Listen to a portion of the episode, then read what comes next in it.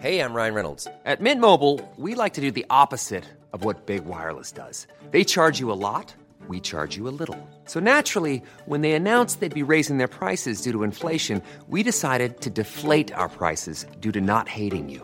That's right. We're cutting the price of Mint Unlimited from $30 a month to just $15 a month. Give it a try at mintmobile.com slash switch. $45 upfront for three months plus taxes and fees. Promo rate for new customers for limited time. Unlimited more than 40 gigabytes per month. Slows. Full terms at mintmobile.com.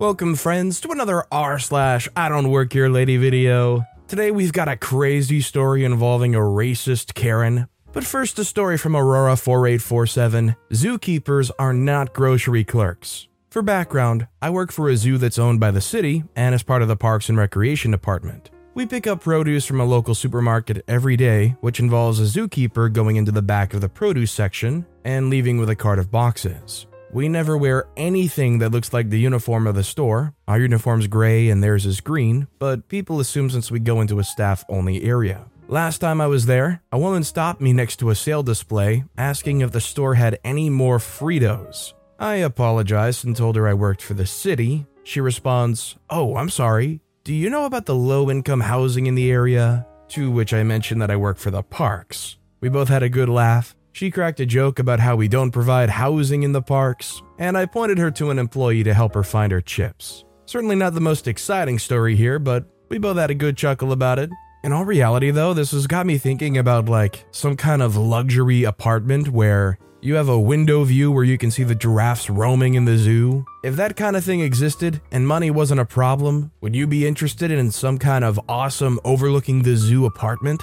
Away from the eyes of visitors, of course. Let me know in the comments down below. Our next story is from Tiger Dragon 180. We all work for the state, right? So this was a fun one. I work for a state agency's IT department, so naturally I can do whatever I need account wise and support wise for my agency. Now, from a certain point of view, we're all under the state as a whole. This whole system where we have this shared site. We even have a mass phone directory. Well, one day I get a call to my direct line. I don't recognize the name. I know it's not a new hire. I see every one of those, so I answer and immediately get told they can't log into their computer in the office. I'm pretty confused, so I ask some basic who are you questions. They come back with their so and so at the office of so and so, their building is next door, and she wants help logging in. I politely explain she needs to call her IT department if they have one, or the main administration IT department if they don't. She immediately fires back that their IT is busy, and clearly I'm not since I answered the call.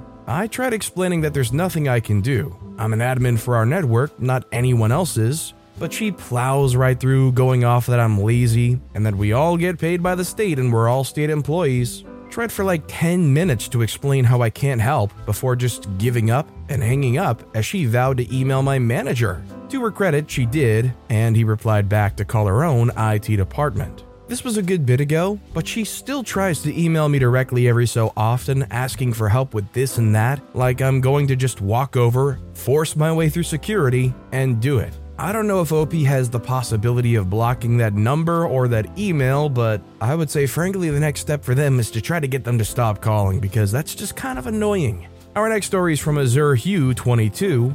Is this a boy? Does it have balls? I finally have a story. It's insane to me how idiotic people in my country can be. I live in southern Alabama, right next to the Gulf. You'll find the most entitled, idiotic people here. People who you wonder how they made it all these years without knowing simple facts of life. But I digress, on with the story. I'm in a pet store looking at their aquatics. It was alright, but I noticed they had some amazing plants. And I wanted to know when the betta's water had last been changed because two were dead so I hovered and waited for the clerk to be ready. What had been holding them up was a woman who came in to just go insane over the skinny pig.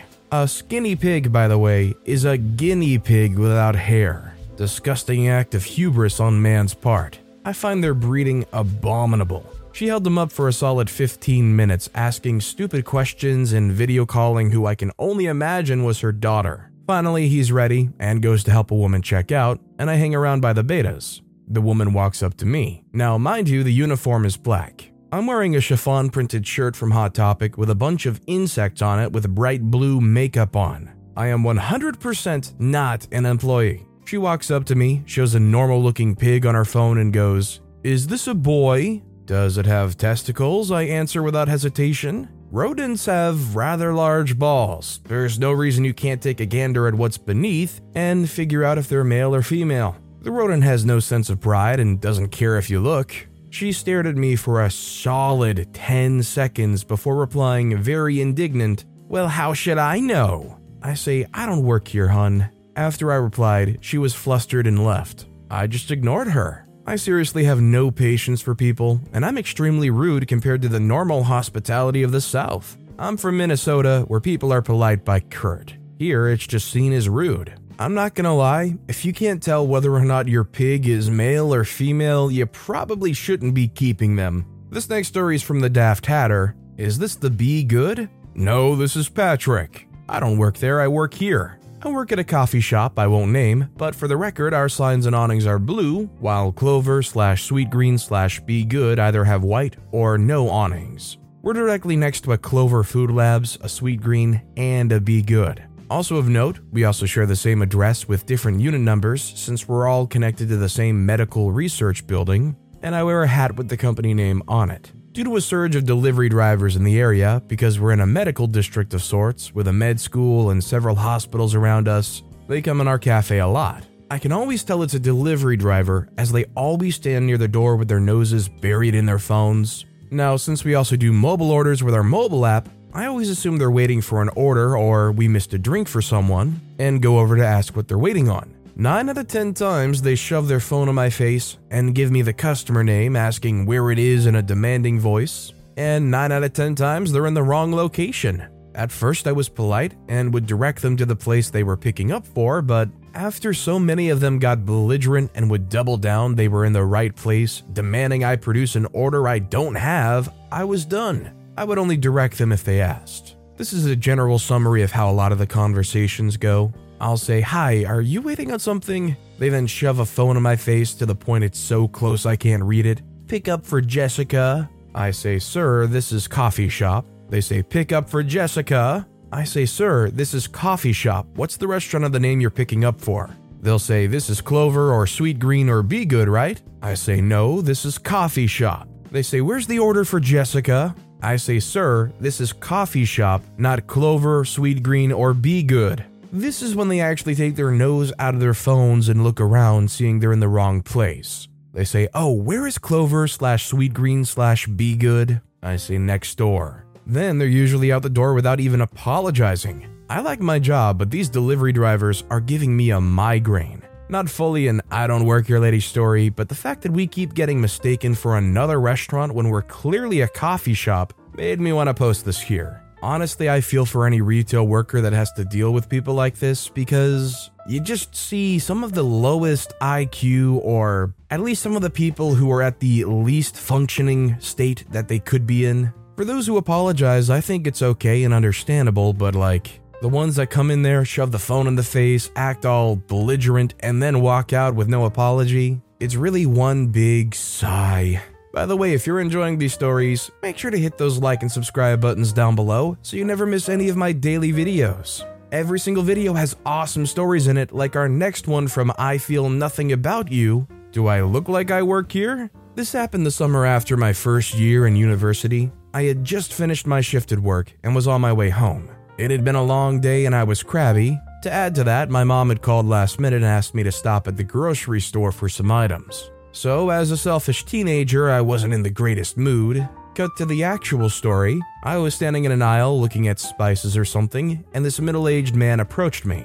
Now, for just a little context, I was working at a formal wear slash suit shop that summer. The dress code for this job was, of course, somewhat nice. I was either required to wear slacks and a nice shirt with a tie, or a full on suit. On this particular day, I was wearing khaki pants and a pink shirt. The uniform at this store was also khakis, and some members wore a pink shirt. Anyway, this poor guy walks up to me and very apologetically asks, Excuse me, sir, I'm sorry, but do you work here? Now, I thought I looked rather good all dressed up, so I was pretty livid that this guy had the audacity to mistake me for some lowly uniformed employee. I gave him a what the freak face and said, Um, do I look like I freaking work here? He began apologizing profusely. I turned back to the spices and pretty much just ignored him as he walked away. It's been years since the story, and many other stories have happened in between. Even so, I still think about it often. It was like a litmus test for who I was at the time, and for who I was failing to be. Because I really did think that lowly uniformed employees were somehow beneath me. Ironically, it turned out that I was making less money than most workers in that store at the time, not to mention I've worn many different uniforms since. In the end, I was the only one with any audacity, no one else. I like to think I've grown up a lot since then, and that if I could go back, this time I'd respond with decency and kindness. But since I can't, I'll just carry it around as a reminder to do better and to be better. I really like the introspective and human part of this story. Honestly, it makes me think about how I can be doing some chores and maybe I accidentally drop something while I'm doing that chore, or I accidentally make a little bit more of a mess while I'm trying to clean stuff up. And I can tell I get a little heated in that moment, maybe want to lash out a little bit, be a little aggressive with these inanimate objects. But I just try to keep in focus if I just keep my cool, don't let it bother me, and just get it done. It'll get done faster, it'll get done nicer, and frankly, in lashing out, I prevent doing the possibility of creating even worse of a problem.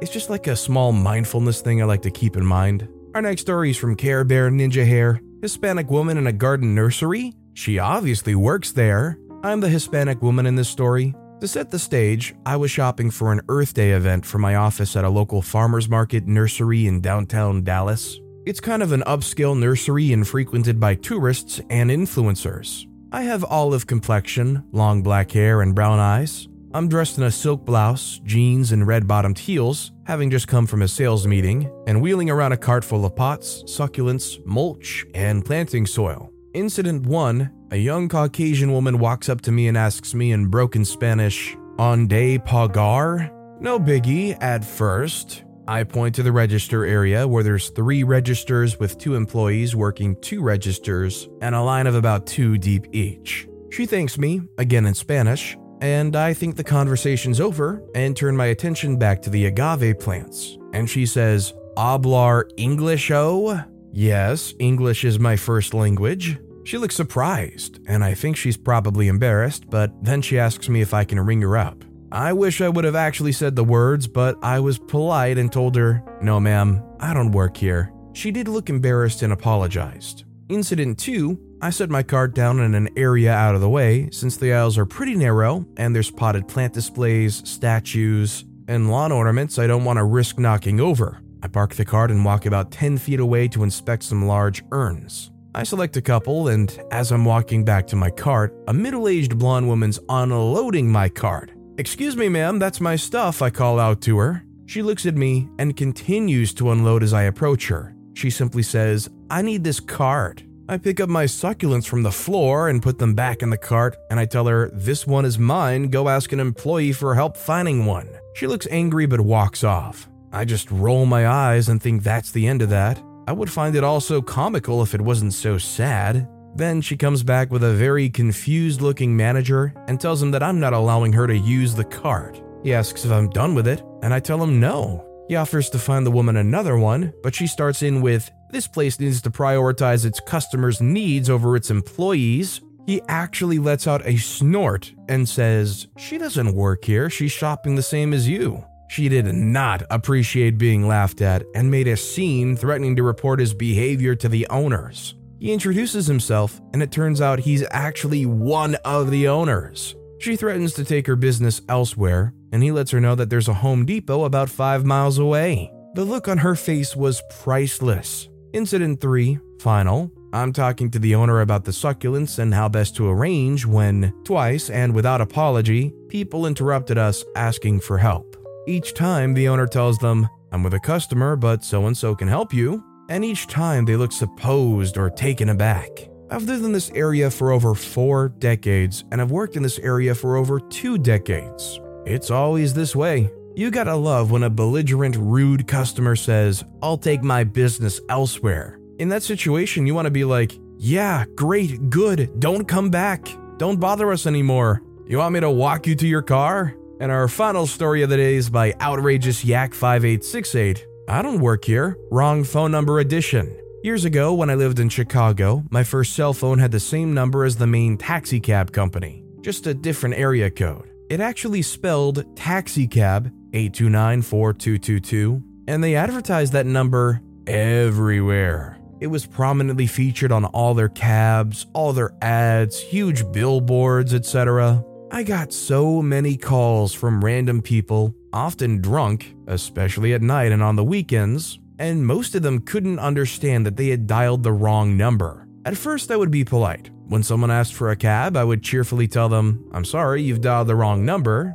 and would often even give them the right number. It's been years, so I don't remember near all the interactions, but often they would ask if I could transfer them to the right number, apparently thinking I did actually work for the cab company, but just not in the right office or division that actually sent out cabs, I guess. Probably the worst was when I told this one caller it was the wrong number and he persisted and demanded I transfer him and I tried to politely explain that I couldn't because I wasn't the taxi cab company, and the guy yelled at me, Well, why did you answer then? So I learned not to be so helpful and just say, Sorry, wrong number, and hang up, or not even answer at all. And before too long, I got a new number, and that permanently solved the problem. I definitely feel bad for people saddled in situations like this. Frankly, the easiest thing to do is just get that number changed, complain enough, the only problem is when the companies want to try to charge you to change the number, but maybe it's worth calling them up every single time you get confused to complain to them about changing your number for free.